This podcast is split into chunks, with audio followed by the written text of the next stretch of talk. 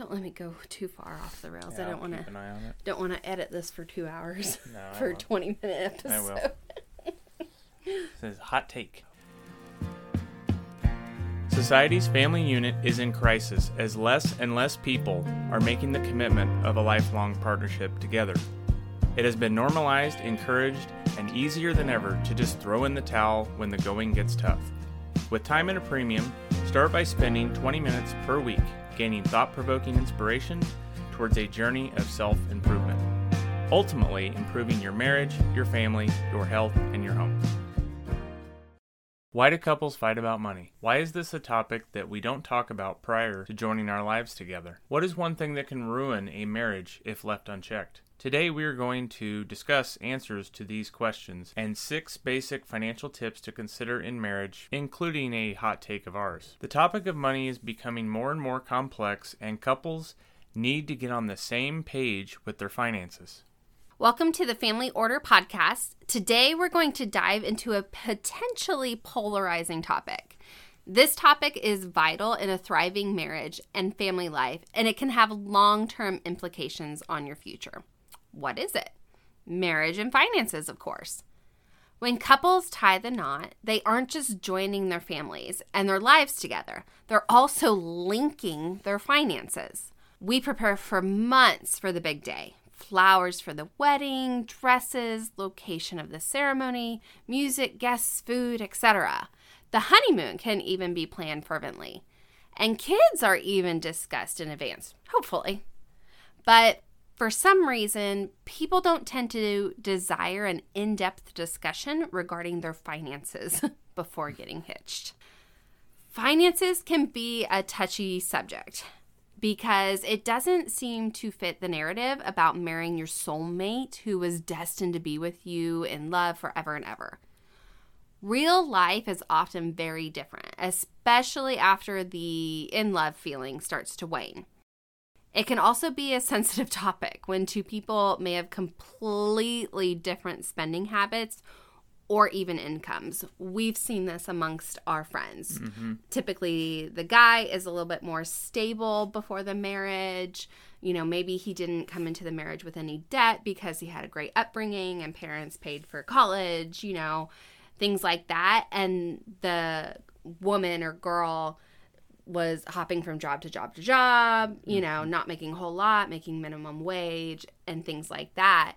So, one of the keys to marriage is to get on the same page with finances, which includes your debt, your earnings, your spending habits, etc.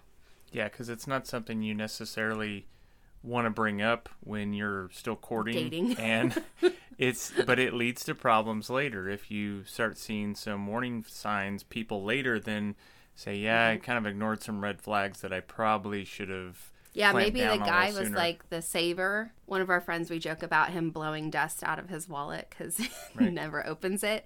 And then, you know, maybe the girl is kind of the spender. You know, she likes to get her nails done, her hair done, shop. Which know, that's like fine that. if you can afford it. Yeah. If you make good enough money to afford all that and still be able to save, you got your 401k lined up, and all your bills are getting paid, you know, then you can, of course, if you've got some discretionary income, by all means, those things are great. And saving money is not always fun. That's we all re- we all recognize that. There's a lot of classes and articles that talk about communication in marriage or how to raise kids, but there's not a lot of preparation regarding finances once you're married. Not a lot of preparation for finances in general. Yeah. You have to be a finance major to Yeah. actually get that. And it's one of the major reasons for problems in marriage and why couples start to have frequent fights. And we're not big supporters of splitting finances when married. That's our hot take. there are several reasons for this, and Allie will will get back to you on this. I know this is one of your favorites, but we do respect people that handle their own situation how they see fit. To each their own. We always have had a joint bank account and shared everything. Yes. That's debt, Since income. I was 17 and you were 21. Mm-hmm. That's that that's that's all the debt, income, spending, and mm-hmm. so on, which is a little easier for us because we were starting all that out together Yeah. from the ground floor. Yeah. So it wasn't like one of us had already advanced pretty far or one of us had already developed a lot of issues with finances before we got married. So it may sound a little easier, but uh, we built all that up together. So we share the wins, we share the mistakes because we've done them all together. Our parents and family members all did it this way too. They just joined bank accounts. From, and from what we know, it can have its ups and downs too. Mm-hmm. Well, they probably have a similar like an offshoot, but it's it's similar to that model Mm-hmm. of just you mash everything together. We've all witnessed and experienced many issues with finances in marriage. Think about it. Not having a budget, not having any goals financially, keeping secrets on spending or debt, no general communication on money, as if there's just nothing to discuss here. We got ourselves into financial trouble as well and still struggle to stay ahead of it with the kids, the house, and all the other fun. we have a lot of fun. Eh, We do. Probably a little too much sometimes. Uh, in episode 11, we discussed ways to save money and setting some financial goals with a budget. We talk about money frequently and are starting to build some momentum again after getting off track. Life happens, right? right. I primarily physically have been the one that pays the bills, meaning like get on the computer and and pay the bill. And it started small when I was working more Yes. and you were home more and it, we didn't have that many bills. It wasn't like it was You've a huge always burden. worked more than me. I've always had more Sure. of the extra time to to do things like that. So, but we do consider ourselves partners in how we manage the money, Mm-hmm. um, and we both literally pay the bills. Right. We earn the money to pay the bills, and Mm-hmm. we both together make decisions on, okay, we have some extra, let's pay extra on this, or let's make a decision on that. It's not like one person rules with an iron fist. Exactly. So we try and learn and make sure that we're on the same page every single week. We both have all of the login information to every single account. Key tip. Yeah. and we know where our money is coming in and going out. Uh, so if something were to happen to me, Ben would know exactly what day, what bills need paid without so much as a skip. Right. It's something you don't want to have to worry about when something bad happens. Exactly. There are no fights about money because we talk about our expenditures and neither of us spends a lot of money overall. And actually of the two of us, I'm I'm I think considered the spender, but I think that's because I have more time on my hands. Probably. And I'm and I've had the kids and you know, mm-hmm. we run errands. I'm the errand runner. well, you always get emails about deals. You get notifications. You're looking at this stuff, following things online, where I don't typically do that. So you're more aware of Yes. so this stuff's being thrown at you quite a bit. So, splitting finances is something that we have never really done and don't fully understand, be quite honest.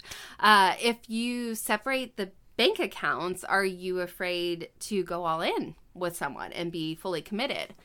Is there a large income disparity and there may be a lack of trust?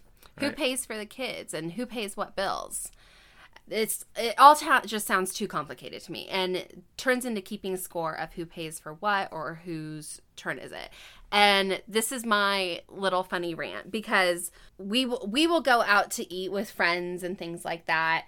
And we do have friends that split the bills um i don't know that we've ever really like asked them like why No. or how. I don't you know we don't want to we don't want to pry into people's financial situations. We're kind of throwing ours out there for the public to see you know and that's our prerogative. We're not going to ask people. But anybody listening that wants to comment or send us an email or something if you do it this way please let me know why. I don't get it. So we'll be at dinner and you know uh, our friends will will say oh you know i'll i'll get this honey or you know oh it's your turn and stuff and i'm like and so ben and i will joke you know in in kind of a backhanded way and i'll be like oh honey you got this and stuff he's mm-hmm. like yeah i got this and he'll pull out his card and it's the exact same bank account it doesn't matter Say I've got dinner tonight. Don't yeah worry. exactly and stuff But these are friends that are married and have kids and have Yes. a house together. So And so I'm like, so what? Whose bank account does like the diapers come out of? Whose bank account does the bills come out of? You know, whose bank account does school supplies count come out of? Like, do you guys go Dutch on like the electric bill? Like like your Right. roommates in college? I just don't I don't understand that. I think the other part of that too, especially I think when it comes to like being out and dinner and stuff like that. Number one, we don't have to discuss it or mm-hmm. anything. Is that that is your masculine, I guess, authority. When you go out to dinner, the waiter or waitress hands you the check Typically. and you pay for it. Mm-hmm.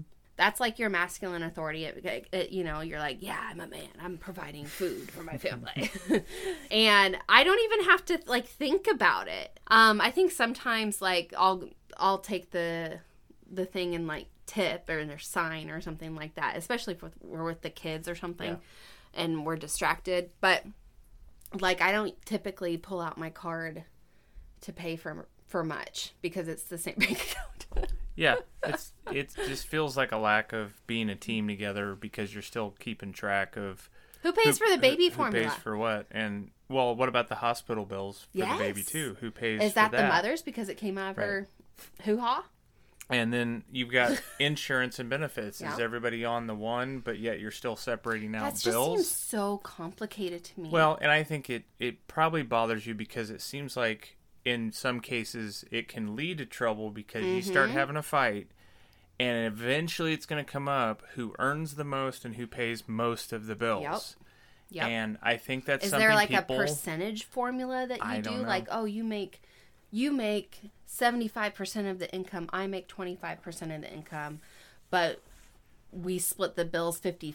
So that what, doesn't what if somebody sense. gets a raise and now you got to recalculate? I'm like, that seems so Or complicated. it- and and on the other hand of that, do people actually discuss it? Are they di- like that would that would warrant more discussion to me than even what you and I do on a weekly basis when it comes to bills. Well, I think in both cases it could lead to an issue of whoever's making the most money um, can get taken advantage of a little bit. Exactly. Oh, we had another friend who his ex wife now, Mm-hmm. what she made, which was minimal, was just fun money. Right. He paid for everything. And that's and that's okay, I guess, if that's what they want to do. But it it can I would feel bad later. as a wife. it would, yeah. Everybody wants to feel like they contribute something. They have some say so in how the money's spent. But if you don't earn much, don't pay a lot of the the money. Do you feel like you really have a lot of authority over any of that? Um, but anyways, we digress. This is something we'll touch back on as well. Uh, here are some general tips we have uh, that can help many people out there that maybe aren't quite sure how to make improvements to their finances as a couple. And keep in mind, this is not an exhaustive list of everything out there, but we think it's a good start. So, first tip is to review your credit and debt history together. That's right, together. And this can happen before the, the marriage ceremony or after, but it needs to happen. Oh my gosh. And Preferably before. I would think so, but most people don't. Especially if you got married young like we did. There was really not much to talk Yeah, about with finances, but uh, we really need to make sure we're on a team. You know, we share the bad credit scores, we share the student loan debts mm-hmm. as well as earnings. Again, this is where there could be a disparity and somebody may feel taken advantage of. So we do prefer to do this before the wedding. That's what that be our top suggestion. You shouldn't get married to someone then find out later that they have massive debt. Mm-hmm. So it removes those surprises. Also, discuss your financial goals. That's the second tip. This should happen weekly, but you need a larger goal that you're striving to achieve. This is especially important regarding large decisions like home loans, vehicles, or having children.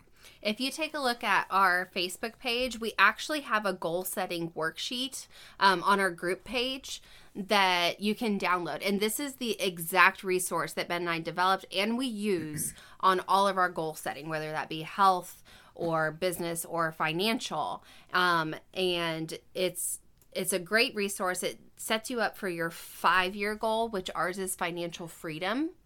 And then it breaks that down by year and quarter and then monthly actually even so so absolutely great resource go over to our facebook group page um, and you will see that resource there it's a fillable pdf super easy to use And keep in mind that with any discussion we're having around budgets and goals, those are great to have, but you have to follow them. Mm-hmm. Just talking about it and writing it down doesn't actually do any good if you splurge and keep blowing your money. So, the third tip is to joint or not to joint. Decide if you will have a separate or a joint bank account. This can be at your own personal preference, and you can do a hybrid. The separate part could be an allowance system, the joint part can be everything else. We don't completely follow the allowance method, even though we've tried it, but we recognize it can work for some. I'm keeping my mouth shut. Yeah, I understand. De- number four, develop a budget. This is weekly, monthly, and quarterly. Annually is a little bit too big, but you can at least have a bigger goal in mind that you are headed for directionally. We actually have our budget in our Google Drive, and it is a share file that I update every single week, uh, just from paying bills, what's coming up.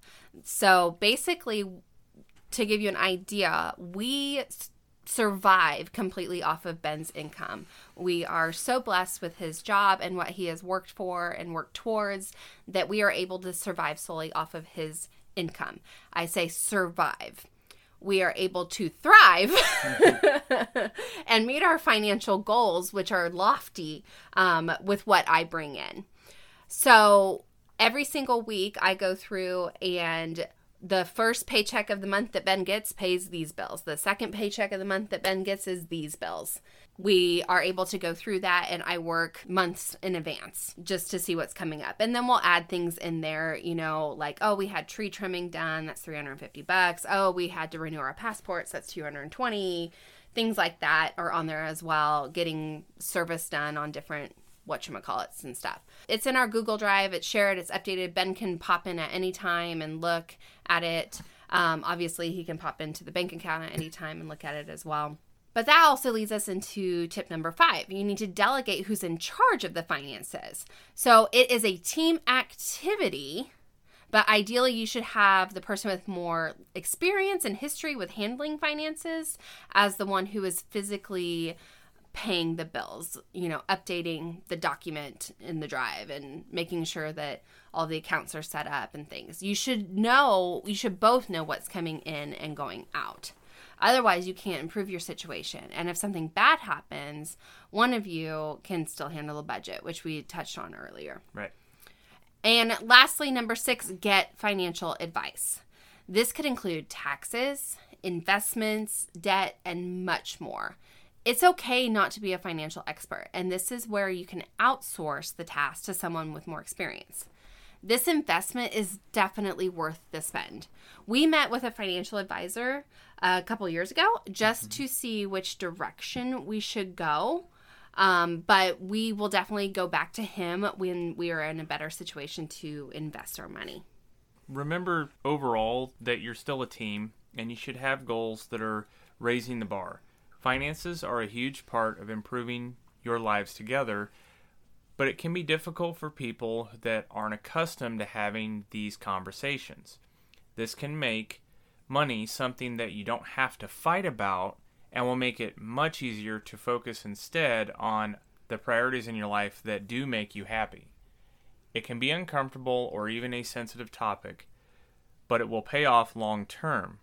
Things will change and you'll just have to roll with the punches.